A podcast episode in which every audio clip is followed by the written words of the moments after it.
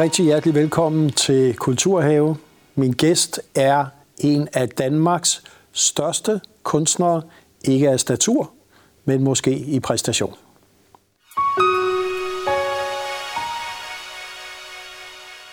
Ja, rigtig hjertelig velkommen Ina-Miriam Rosenbaum. Tak skal du have, Christian. Skuespiller, instruktør. Du har præget danske scener i mange, mange år. Men det startede jo faktisk sådan med, at du ikke ville være skuespiller. Ja, det er rigtigt. Jeg var ikke den, der ligesom sprang ud og sagde fra starten af, at det er det, jeg vil stå på en scene. Jeg var jo, jeg var jo barn af en, en far, der spillede klaver og var skuespiller og entertainer og, og lillesøster til Pia Rosenbaum, som jo er skuespiller. Og din far Simon Rosenbaum, som sikkert mange også kender. Ja, præcis. Ja. Så, så, så hjemmet var meget præget af, af, af teater og cabaret og revy og så jeg tænkte, at der er jo fyldt op på alle hylder. Så jeg havde faktisk svært ved at se mig selv i det, og at jeg skulle have et potentiale. Så jeg ville, øh, i nogle år ville jeg rigtig mange andre ting, blandt andet være journalist. Ja. Og, øh, og læse, øh, studere eller øh, drage ud i verden og, og frelse den. Ja. Sikkert kan jeg forestille mig, at det var det, jeg ville. Øh, men der skulle ikke så meget til øh, før... før jeg kunne se en idé med at prøve. Det var faktisk min far, der sagde til mig, hvorfor søger du ikke bare ind på Statens Teaterskole? Og det var faktisk et stort chok for mig, han sagde det, fordi som sagt, så kunne jeg ikke se mig selv som sådan en, der gjorde sådan noget. Men øh, jeg gik til sang alligevel som, som ung, og tænkte, okay, jamen, lad mig dog prøve. Og så gik der ikke så lang tid. Nej. Så blev jeg bidt. Så blev du bit. Så blev jeg bit af, ja. en, af, af noget teater. Ja. Ja. Og så var det det. Og så var det det, ja. Ja. Og så kan man sige, at du har lavet rigtig, rigtig mange ting. Og vi skal også snakke om det politiske teater. Vi skal snakke om det sociale engagement, som jo har været en ledetråd. Men, men man kan sige, der hvor du begyndte også at få priser for, og man kan sige, blev mærket, det var vel en cabaret ind til benet i to tusind og et, hvor du fik en Rømertpris. Ja, det er rigtigt. Det var min anden soloforestilling. Jeg tror, jeg lavede min første soloforestilling i nitten syvoghalvfems, øh, som handlede om, om dansk identitet. Det var meget hot at snakke om dansk identitet på det tidspunkt, hvor, hvor Dansk Folkeparti var begyndt at snakke om, hvad er det at være dansk? Og, øh, og man snakkede med anden generations indvandrere, tredje generations indvandrere. Jeg kiggede på mig selv og tænkte, hvad er jeg egentlig? Jeg har mine bedsteforældre indvandret fra Polen i, i nitten tolv, og det andet hold fra i nitten nul fem. Så jeg må vel også være en slags indvandrer. Så jeg satte mig for at prøve at undersøge, øh, hvad det betyder for mig at have en dansk identitet. Og jeg kan huske, at jeg sluttede forestillingen med at synge, øh, i Danmark er jeg født. Øh, og, øh, og det er jeg jo. Så, så, der, så det, var et, et, det var mit første forsøg på ligesom at sætte mig selv på spidsen øh, på en scene og gå planken ud og sige, at jeg har nogle holdninger, og, øh, og jeg vil gerne arbejde med humor, jeg vil gerne arbejde med satire, øh, men jeg vil også gerne lave noget, der gør, at folk siger, åh, det stak det her, eller hvad mener hun med det? Altså lave noget, som folk kunne diskutere bagefter. Og så kan man sige, så, så, så fik du igen Rømert fra Marguerite Viby, yeah. og, og, og fik den også for noget, der var, kan man sige, demonstrant modsat Hitler on the Roof, yeah. Yeah. Øh, hvor yeah. du arbejdede sammen med Ria Lehmann. Lige præcis. Ja. Altså, øh, jeg har jo altid lavet noget, jeg har lavet rigtig mange ting. Jeg betragter mig selv som lidt en, en satellit i, i, i min branche, fordi jeg både har instrueret og produceret og spillet, og, og en gang imellem, når jeg synes, at jeg har noget på hjerte, som jeg ikke kan komme af med andre steder, så har jeg jo ligesom forsøgt at, øh, at lave forestillinger, hvor jeg kunne komme til ord, og hvor jeg først og fremmest kunne komme i dialog med publikum. Fordi det er jo for mig min drivkraft. Mm. Det er at stå foran et publikum. Også selvom jeg kun instruerer, så er det også mødet med publikum, der for mig er interessant. Det interessante ved scenekunst. Og det er rigtigt, at jeg lavede i en sæson, var der nogen, der havde sagt, hvorfor spiller du ikke Marguerite Viby? Og, og så var der min, min gode kollega, dramatikeren og instruktøren Ria Lehmann en, øh, en herboende amerikansk øh, kunstner, som ringede til mig en aften og sagde, du skal spille Joseph Goebbels, øh, Hitlers propagandaminister. Og, og, og jeg grinede rigtig højt og rigtig længe.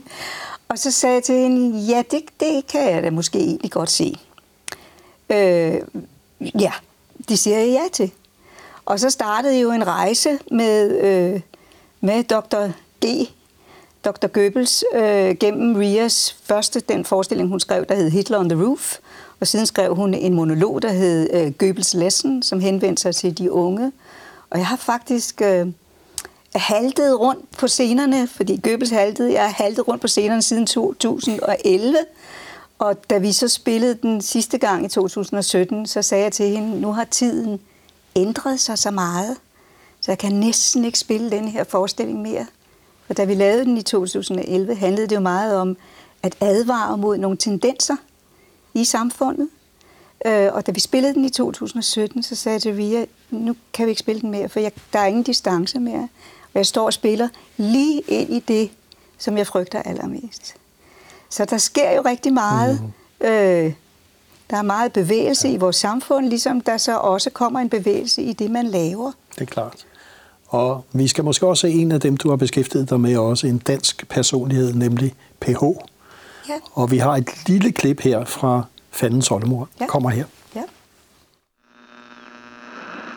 Hvis jeg lige må have lov. Det er gået teatret med lyset, som, som det er gået manden, der pludselig blev rig. Før var han en pæn og jævn mand. Nu er han blevet drivende forsimplet.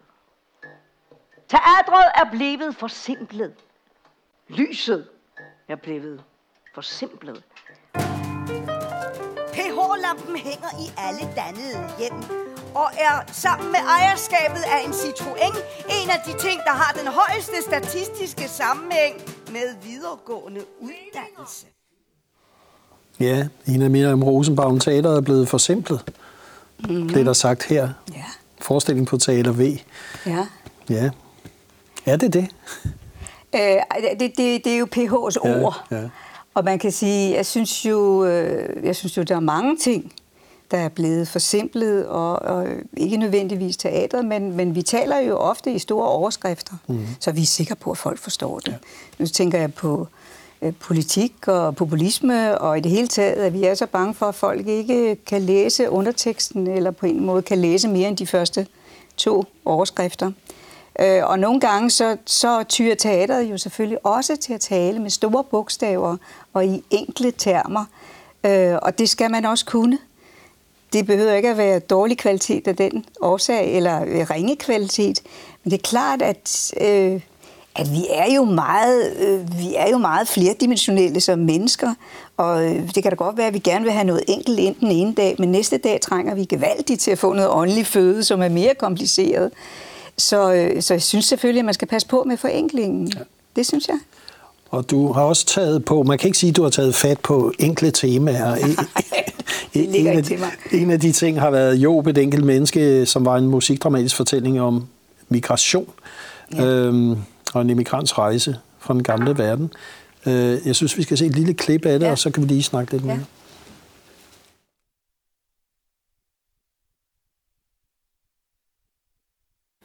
Ja. Jeg tager grammofonpladen og lægger den på grammofonpladespilleren.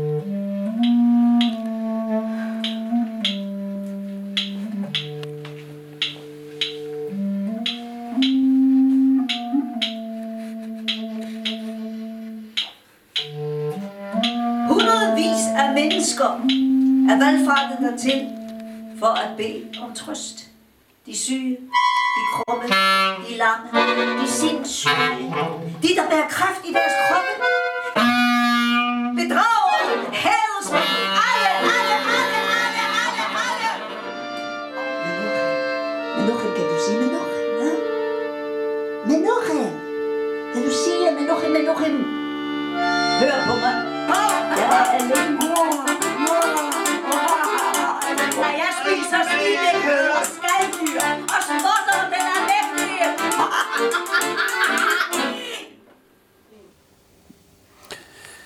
Ja, Den indbragte der en øh, Reumert for bedste kvindelige hovedrolle. Ja, ja, vildt. Ja, det var vildt. Ja, ja. Det, det, var, det, øh, det var meget overraskende. Man bliver jo selvfølgelig altid enormt glad for at få en, en pris, og så stor og flot en pris. Øh, men, men det var overraskende, fordi den historie er på en eller anden måde øh, noget, der bare, der bare bor i mig. Altså, det er jo en historie om, om en immigrant, en, en fattig jødisk øh, lærer, som rejser fra den gamle verden i Rusland, øh, lige omkring første verdenskrig, og emigrerer til den store nye verden, nemlig Manhattan, New York. Og det er jo den der sådan, vandring øh, over kontinenter fra øst til vest, som jeg også selv er en del af. Min familie havnede blot i, i Danmark. Mm. Øh, og, og den historie talte til mig. Det er jo en bog skrevet af Joseph Roth i, i nitten tredive. Øh, og den talte til mig, da jeg fik den af en god ven i, til en fødselsdag. Og så tænkte jeg, at den historie må jeg dele med nogle andre. Og først og fremmest måtte jeg dele den med mine to øh, skønne kammerater, Henrik Goldschmidt og Anders Singh Vesterdal, som jo er med i forestillingen og har skrevet musik til den. Og vi rejser jo rundt med den her forestilling stadig, har været udlandet og skal til New York her i april enogtyve, hvis New York åbner op, og til Warszawa og spille den. Jeg er ved at lære den på engelsk. Øh, så det er, det er jo bare en historie, som jeg, øh, som jeg på en eller anden måde bor i. Og derfor var det overvældende at få en, en så stor og fin teaterpris for den, vil jeg sige. Og, og det er måske også lidt kendetegnende af det, man måske tror, at de store historier ikke altid behøver at være det. Nej, det er præcis. Ja. Og, og det der med at lave teater med så øh, få midler. Altså jeg står jo stort set foran en mikrofon i en time og femogtyve minutter og spiller ni forskellige roller. Og, og, og, og så er der musik rundt omkring. Øh, men det er ligesom... Øh, Det er en fortælling, som taler ind i publikum. Jeg har spillet den i Herning og i Skagen og i Fredericia og alle mulige steder her i Aarhus. Og uanset hvem jeg spiller for, så tænker jeg hver gang, jeg går på scenen, øh, ah, hvad kan det sige dem? Ikke, du ved, jeg ved, jeg skal bestige et bjerg. Det er en time og femogtyve minutter. Og så tænker jeg, ah, nå, er det nu, er det nu noget? Og så går jeg ind, og så starter vi historien, og musikeren begynder at spille. Og der går halvanden minut, to minutter, så er folk sådan her. Og der sker dybest set ikke andet, end at jeg fortæller. Og vi spiller hele historien. Og det siger jo noget om, hvad teater også er. At det er noget med store dekorationer og lys og lamper. Øh, og så er det det minimale, minimalistiske. Og det, der er vigtigt, både den ene og den anden størrelsesorden, det er, at det er noget, der taler til publikum. At der er en... en kommunikation. Og det er jo det, der på en eller anden måde har tændt mig igennem alle årene, øh, fra jeg startede. Det var, at, at man, kunne, man kunne gå i dialog med mange mennesker og dele det, man selv var optaget af, øh, på en måde, så, så, det, så det flyttede noget, rykkede noget, gjorde noget ved folk. Og man kan sige, det politiske teater, ja, som der vel ikke er så meget af øh, herhjemme. Vi har ikke måske den store tradition. Du har i hvert fald taget fat i det og har lavet et projekt, øh, der hedder Projekt Glemmebogen. Kan du ikke give et par ord på, hvad, hvad ligger der bag ved det projekt? Altså, jeg plejer at sige, at Projekt Glemmebogen er teaterforestillinger, der tager udgangspunkt i møgsager fra Christiansborg, der er gået i vores ja, kollektive glemmebog. Øhm, og det er jo... Man kan sige, det er jo, da jeg begyndte på det her, jeg begyndte på det i to tusind og femten, der fandt jeg også på ordet, eller et titlen Projekt Glemmebogen, fordi det gik op for mig selv, først og fremmest, at øh, de her sager, som popper op i medierne og virkelig får sendetid, og på alle flader, øh, man forsøger at finde ud af, hvad der foregår, og hvad er øst og hvad er vest, hvad er rigtigt, hvad er forkert. På et eller andet tidspunkt brænder de ud, så er der ingen, der gider snakke om det mere, og så er det, man siger, jamen hey, var der ikke noget om, der var nogen, der havde gjort noget? Nu skal vi ikke se, et jo. Af dem, der gik i glemmebogen, ja. Kommer her. Yes. Så er det nu. Off-off-produktion og holdet bag succesen Fandens Oldemor præsenterer nu en helt ny forestilling. Skattesagens helte. dybdeborende komedier om skat, spin og sladder. Med sange af Jens Korse fra satiregruppen Selvsving. I bærende roller ses blandt andet tidligere skatteminister Troels Lund Pouls. Det er pur frifundet. Tidligere spindoktor Peter Arnfeldt, tidligere departementschef Peter Lof, tidligere statsminister Helle Thorning-Schmidt og hendes mand Stephen Kinnock. I am coming out. Og deres, ja, det må man nok gå ud fra, tidligere revisor Rude Holm. Andre medvirkende Ina-Miriam Rosenbaum, Søren Bang Jensen, Andreas Jebro og et live orkester. Kommer til teater nær dig i efteråret to tusind og sytten. Ifølge B T har Helle Thorning gjort brug af sin mands skattefradrag i en årrække. Har du deltaget i møder om denne her sag? Du spørger, øh, og du får svar, som du øh, spørger. En rystende og en rystende morsom forestilling.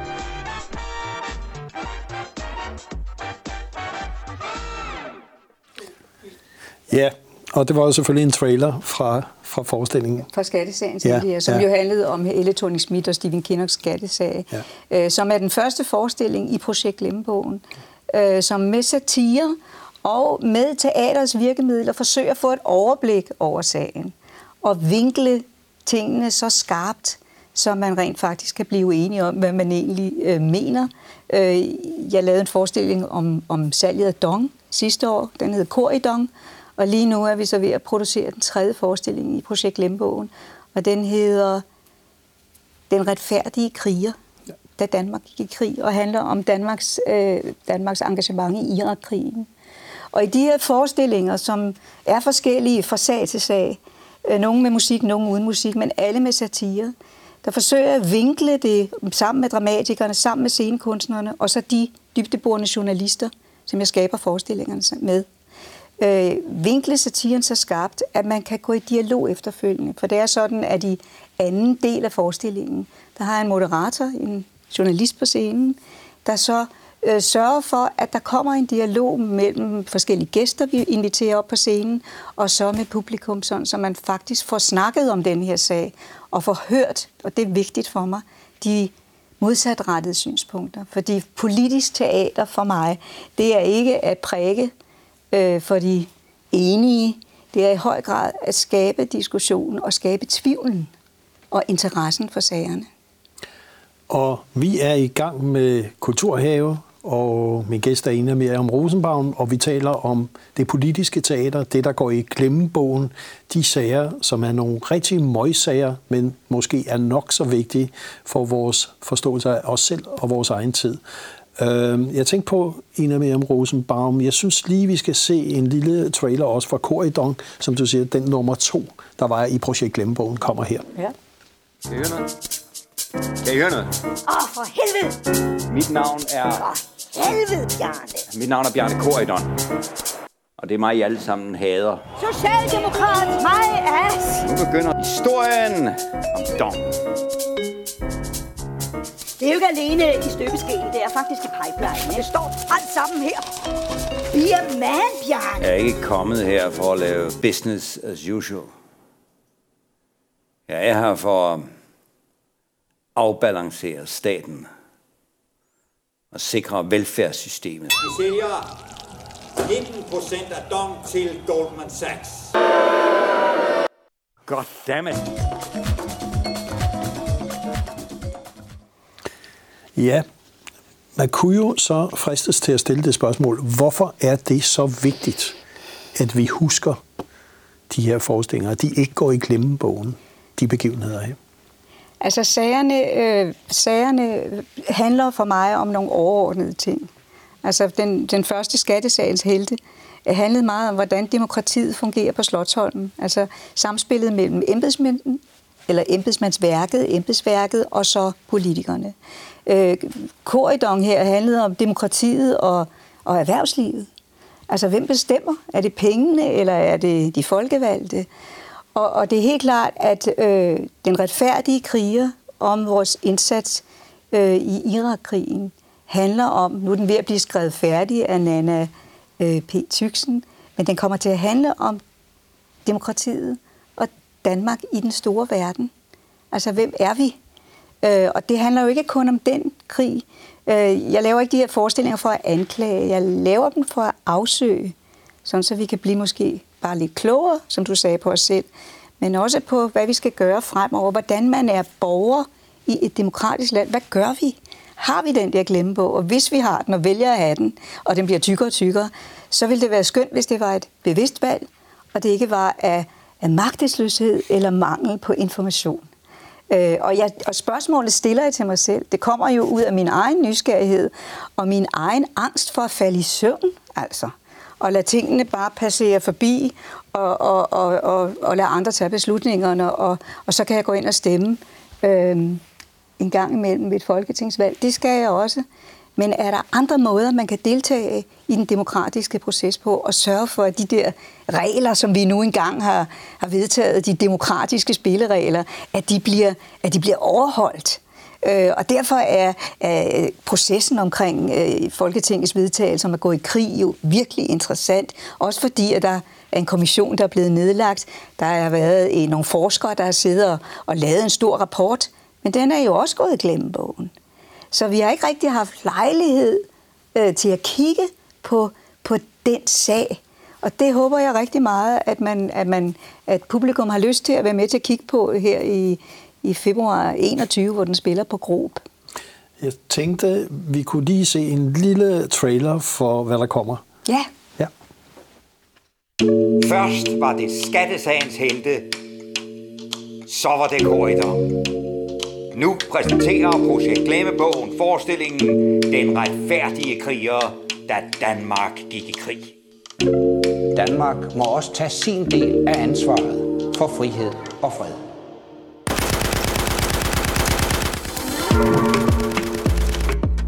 En ny politisk satire om de dramatiske hændelser, der førte til, at Danmark gik med i krigen mod Irak i to tusind og tre, uden et F N-mandat.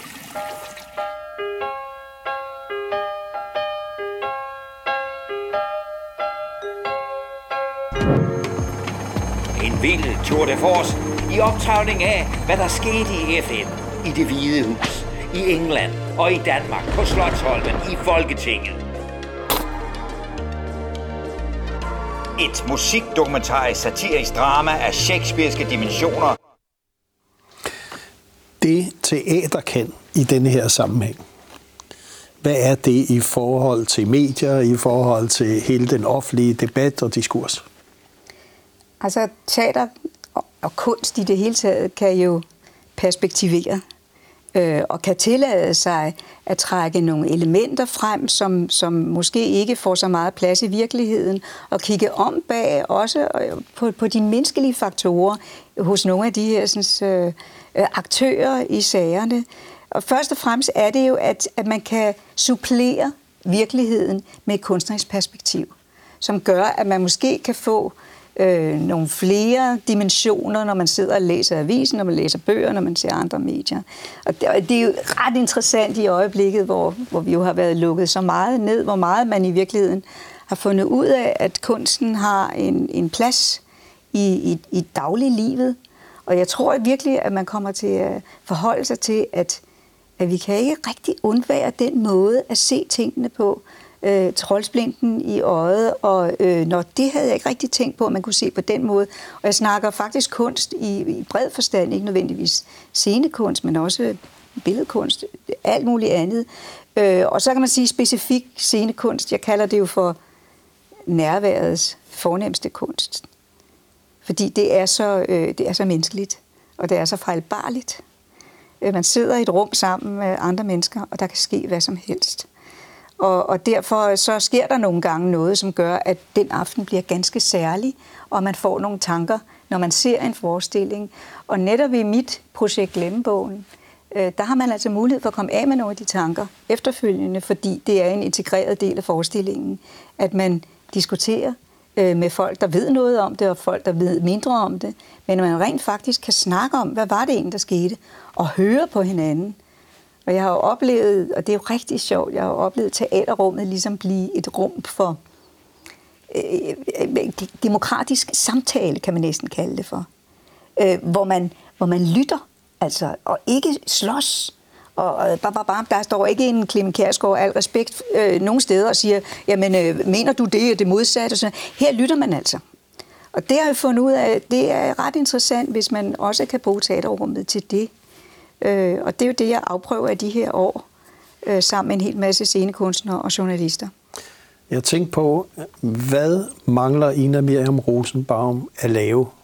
Åh, hvor er du sød. Øh, øh, jeg mangler jo faktisk at lave den fjerde Projekt Glemmebog, fordi under alle de her sager, der løber jo offentlighedsloven. Og det bliver den sidste forestilling i Projekt Glemmebogen, som får premiere i toogtyve. Det er en forestilling om offentlighedsloven, som vi jo alle sammen lykkeligt glemmer. Den er forsøgt revideret fire gange, fem gange, så sent som her i to tusind og tyve. Og det er rigtig interessant, fordi det er rammen for den måde, vi får vores informationer på. Det er den måde, vi rammer for, hvordan vi kan være aktive medborgere i demokrati. Den mangler jeg at lave. Så mangler jeg at lave en hel masse andre ting, som handler om noget andet, men alligevel, som på en eller anden måde har en krog i virkeligheden og i det, som jeg synes er interessant i de her år. Og det kan jo skifte. Og så vil jeg sige, tusind tak, fordi du kom her, og vi er sikre på, vi kommer ikke til at glemme hmm. ret meget, så længe du er på scenerne. Så tak, fordi du kom her i Kulturhaven. Velbekomme, Christian. Tak, fordi jeg måtte komme.